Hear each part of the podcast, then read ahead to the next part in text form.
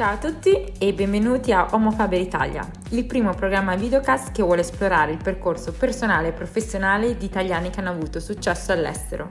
Conduce Lidia Panarello.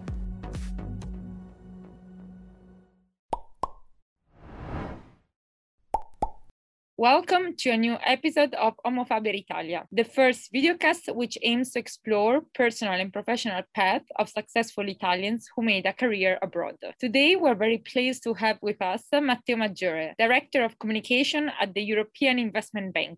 Before joining the EIB, Mr. Maggiore has achieved a very remarkable career across the media and communication space at the most prestigious international institutions.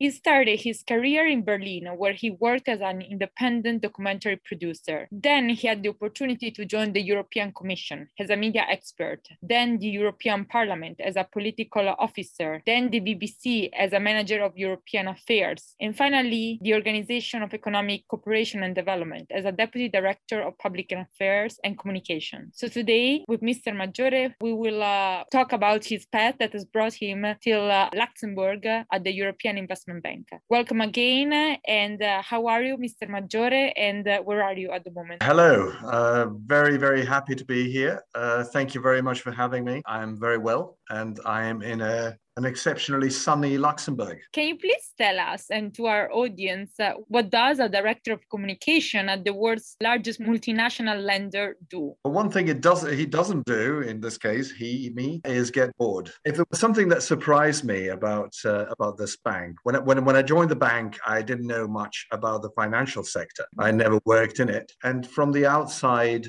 it is an area of work that always held a certain forbidding nature for me. And uh, and I thought perhaps it would be slightly slow moving compared to other things I'd done in the past. Well, that is certainly not the case. Uh, multilateral uh, banks, public banks uh, in general, and certainly this one, tend to be incredibly dynamic environments. They come up with many, many ideas, many initiatives, many projects, and uh, yeah, you, you, you literally don't have time to communicate. Sometimes my job consists also of telling colleagues uh, not to overdo it mm. with new initiatives. Because uh, ultimately communication is about repeating. It's about uh, sustaining a certain a certain narrative a certain message uh, for a while. And sometimes people people move so fast that it's not it's not that easy to do. So we communicate we interact with the outside world. We make sure that people know what we're about, ideally understand it in full and support it. And uh, and as I said, this implies making sure that you repeat the same message again and again. And since you work in the communication and media space, uh, we know that uh, the traditional media and corporate communication has very much this has been very much disrupted by social media. So we want to know, as a director of communication, how has your communication strategies changed uh, with uh, this new medium uh, in the menu for uh, someone like you that deals on this issue? Well, it's about social media. It's about generally digital. Digital allows people to interact. It, it's a technology technology that transfers power away from people that actually used to speak at other people, had the power to, you know, the so-called mass media to to actually address a, a message at a broadly unknown and unknowable public and uh, and did not expect a, a, a, response. They just communicated one way. Digital has turned this into two way or, or multi point, if you like, communication, and that means that you have to develop a very very profound and healthy respect for the people you talk at, you talk to. You don't talk at them anymore. You have to listen. Mm-hmm. What social media is about is mostly listening in the good way and in also in slightly uncomfortable ways uh, because you listen in the good way when you actually try and learn about what people want. Ultimately communication is about supply and demand. Mm-hmm. uh, if you have stories that you think are great and you tell them to people who don't care about them and you offering a supply to a place that has no demand for it. So you got to listen you got to learn about what people are interested in and try and intersect their attention with your content. But then there is a more sinister bit of so called listening, which has to do with all the data that we can get out of people. And I don't think anybody, and I'm talking as a citizen more than, than a professional, understands the degree of knowledge that service providers, communicators, platforms, social media operators can acquire about them. Ultimately, people who use social media are not users, they're the product that is actually on sale.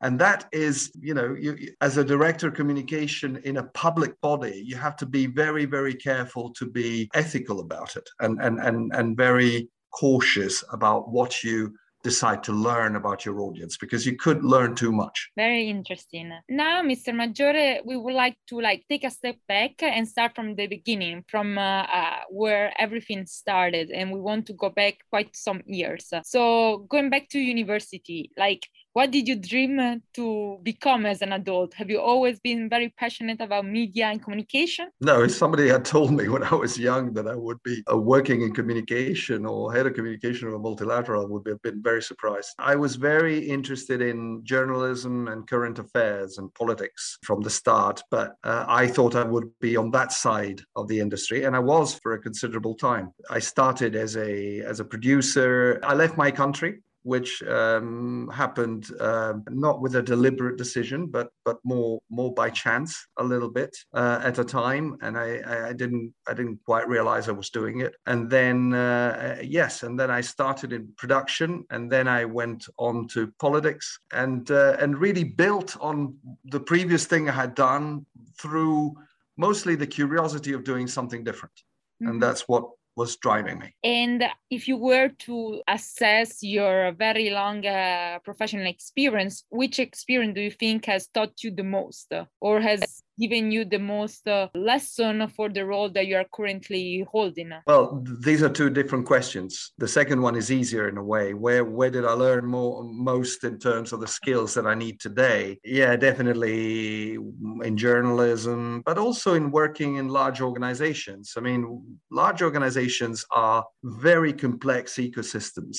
Mm-hmm. And uh, and they have recurring patterns. They're all different, but but they have things in common. And uh, once you learn to survive in one, you are uh, mm-hmm. fitter to survive in in different ones. But I think you learn a lot everywhere, mm-hmm. including uh, when you make mistakes, including when you take jobs that something in your guts tells you, mm, I don't know if this is the right thing but uh, in the face of it everything all the boxes are ticked and and everything is fine. And and it looks like uh, uh, it, it's something that that is for you and then once you're in it you discover that it isn't. But then but then you learn a lot of things about uh, listening to your gut feelings. You mm-hmm. learn about uh, a very important thing which is that well somebody expressed it to me uh, in this way. You don't choose jobs you choose bosses. And and there's something about the fact that the environment you're in the people you work with as important and possibly more important than the actual job. Hmm. And if that goes wrong, then you have a really, really big problem. Um, but it's something that as a young person you don't know, and, and you learn you learn through uh, uh, making mistakes and uh, learning by doing. Really. For example, can you give us some concrete uh, like a lesson learned from this uh, topic that you brought to light? There are many, and I think they're very personal in the sense that everybody takes different findings out of the same experience. For me, for example example, one thing I learned uh, at some point was that I prefer to, work in the public sector than in a commercial environment. I, I learned that uh, much as, for example, working for a series of different clients doing different things can be incredibly attractive for certain people uh, and break the monotony of doing other things. I am somebody that prefers to build brick by brick uh, upon a certain experience rather than continuously working for many different people. I discovered I didn't want to be a journalist after being a journalist because I found that it was a job that, first of all, requires certain attitudes and certain ways of being that were not my own. And secondly, because I, I, I discovered that it's actually a very repetitive job. And, uh, and it's, it's great if there are certain things that drive you, like the adrenaline of a deadline and, and the curiosity about who does what and things like that. But it's not great if you're somebody that wants to build and change day in, day out. And frankly, you know, if you're a journalist, you, you do very much the same thing over a, over a number of years. But that is that is a lesson that I drew. But other people might say, no, it's not at all like that, and, and so on. But the lesson, the lesson for everybody is that every experience, including the negative ones, teach you something about jobs, about environments, and about yourself. You worked indeed across multiple organizations. What has been in, on the other side your proudest uh, moment uh, in uh, one of those uh, that you particularly like uh, keep uh, very close to your heart?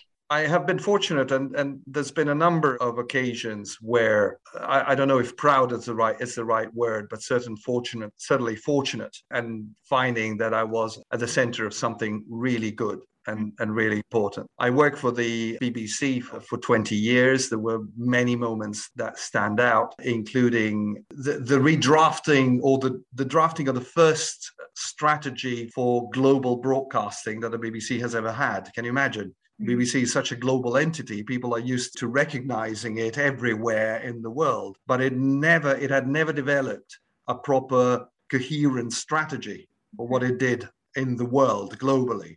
And uh, participating and leading that exercise uh, has been a, a, an incredibly rewarding uh, professional experience. Working in the European Parliament at a time at the very, very hard, difficult time of 91, 92, the Yugoslav uh, crisis and uh, and the beginning of the war uh, of the wars, the terrible wars in Yugoslavia, really was was a gut wrenching but but incredibly uh, important and unique moment uh, uh, to work in a European environment. Here at the bank, I must say that as soon as I arrived, I found myself plunged into a major uh, European initiative to recover from the uh, 2008 crisis, the, the, the, the, Juncker plan that was designed to, to kickstart investment in Europe again. I had to learn real fast about a number of very complex banking, financial, investment related issues, but the politics of it was something I recognized immediately. And it was really how a strong,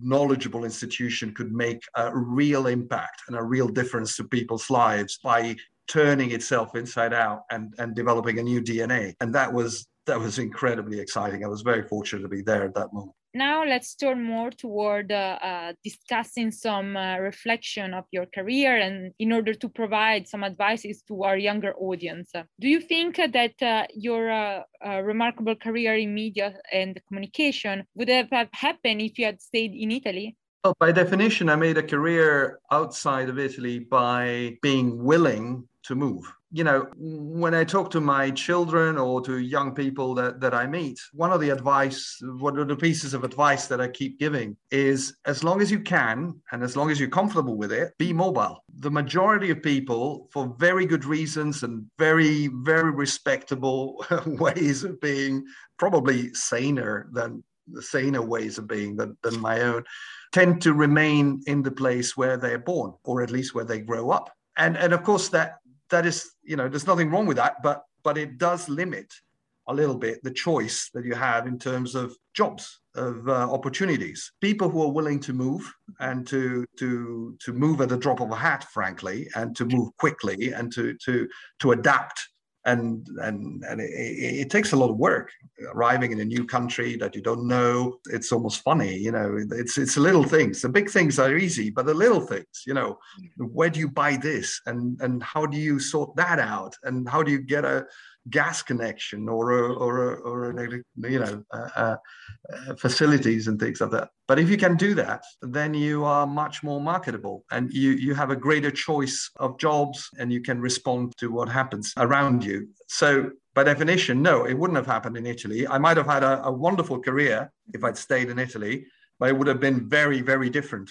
from the career I had and it would have been dominated by Italian culture with uh, all that we know. So it would, it would have been less diverse culturally and and personally but possibly it would have been more linear if you decide if you decide to follow the opportunities that are presented to you you end up zigging and zagging a lot uh, and so you, you you go forward then you you stay put and then you go back and then you try something new it's different i like it that way but it's an acquired taste. I share most of the things you just said, having um, lived for the past eight years in eight different countries. So I know what you are referring to. What advice would you give to young Italians that are keen to make a career in media and communication, other than being mobile? You know, it, it's a very difficult question for me because it's an it's an industry and and a profession that I love, and it's also a profession that the way for, the way we've known it so far is dead okay? Mm-hmm. precisely for what we were saying at the beginning about digital. In a way people have never consumed as much media content communication content as they do now. And yet the economics of the sector has been completely disrupted like very few others. And and that is a problem. If you want to make a living in this field you find that you know, newspapers are going bust, broadcasters are going bust. And it's not because people don't want news and they don't want programs. They do desperately. They they have there's a massive demand for it, but there's no equivalent willingness to pay. So, you know, the economics of this whole thing, I mean, we can go on for, for hours, but my advice would be you have to see yourself as an entrepreneur and an inventor more than an employee somebody said, you know, until a certain point, people looked for jobs and found them. Nowadays, people have to invent jobs. And I think young people will have to invent jobs much more than I ever had to. So if you if you can invent a way to produce content and that is you know can be monetized, then you can be a millionaire. I mean, in ways in which journalists could never hope to be. I mean, what happens with YouTube, with with uh, uh, uh, with with new ways of of, uh, of, bringing in crowdfunding for for the strangest things, at least strange for people my age, is extraordinary. There, one one piece of not not advice, but certainly opinion, uh, and people can do whatever they want uh, with it. But you know, be ethical because you know the, the, the, traditional media have gone bust. They're going away. There are new ways of making money that rely on good things and bad things. Just make sure you do the good things not the bad things because the potential for both is huge. It's enormous. And the line between them is fine. So just do a lot of internal checks uh, with your principles with your values and make sure that that you use the potential to do things that are new, that are monetizable, but they're also good, for want of a better word. That's definitely not an easy task uh, to find a way to make uh, media like successfully monetized, but uh, you at least gave us a very concrete uh, advice. And uh, if you were to go back uh, when you were 20, what advice would you wish you had known but you never received? I think I'll go with choose a boss, not a job. Remember that working with somebody you respect is incredibly important. So, for me, if I had to give advice to my 20 year old persona, I would certainly give uh, this is something that I wish somebody had, had told me. It would have saved me some negative experiences. And uh, since you are head of a, a large department here at EIB and you are in the position of hiring new employees, what traits do you look for in a prospective candidate? I think, well, it, it depends. It depends on there, there, are there are some recruitments that, that are very um, determined by by the skills you need in that. So you, you you know, if, if, if I need a writer, I need somebody who can write. If I need a filmmaker, I need somebody who can film. And, and I can't, I can't decide arbitrarily or personally or discretionarily that discretionally just to, you know, that, that I want somebody that has certain virtues rather than others unless they have that skill. I think that there are two things that I, that I value enorm, well, three things that I value enormously. Creativity, judgment, and attachment to values. Creativity allows allows people to to think out of the box and to bring something that you know what you ask for when you when you're looking for you're looking for a profile but what you don't know is what you would like even if you don't if you don't think of it. But if somebody arrives and says i can do what you want me to do but i can also do other things and let me tell you what those things are that has a, an incredible value. Judgment is crucial especially when you work in a creative sector for a political, very politics driven institution. There you have to be able to balance two worlds and it's very very difficult. If i it's probably the area where most people that fail fail okay? The people who don't do well most often it's because they're either too political and they're not creative enough or they're too creative and they can't deal with the political world so to find the right balance between those two is crucial. And then ethics and attachment to values is absolutely essential, especially in a profession that necessarily entails a lot of autonomy. You know, we, could, we cannot have a, a heavy hierarchy determining every piece of content that we produce, every act of communication. It would be terrible. So you need people to have a very strong, very strong internal compass, moral compass, uh, so that you can trust them to ask the right questions, to raise the right objections, and to you know to to to be alert to the key traps that can be on on our path at any at any turn. Uh, Mr. Maggiore, we're about to conclude this interview. I want to uh, conclude with a lightning round. First of all, what is your favorite book that you would advise any young Italian or someone that is entering now into the job force you would recommend? Frankly, you know, I, it's a very, very difficult question because, you know, I would go with probably of the modern classics, either Joyce's Ulysses or Kafka's Trial or Brothers Karamazov. Ultimately, you learn from those books uh, a, a, huge amount about human interaction that will serve you well. I'm taking notes. And the final question is In spite of all the years you lived abroad, what is a stereotypical Italian habit or trait that you still uh, keep very dear to you? Probably, well, pasta. Simple. pasta. Uh, Mr. Maggiore, on behalf of Homo Faber Italia, we would like to thank you very much for your participation and uh, we wish you a great continuation with uh, the successful work you do uh, here at the EIB. Thank you very much. Thank you very much for having me.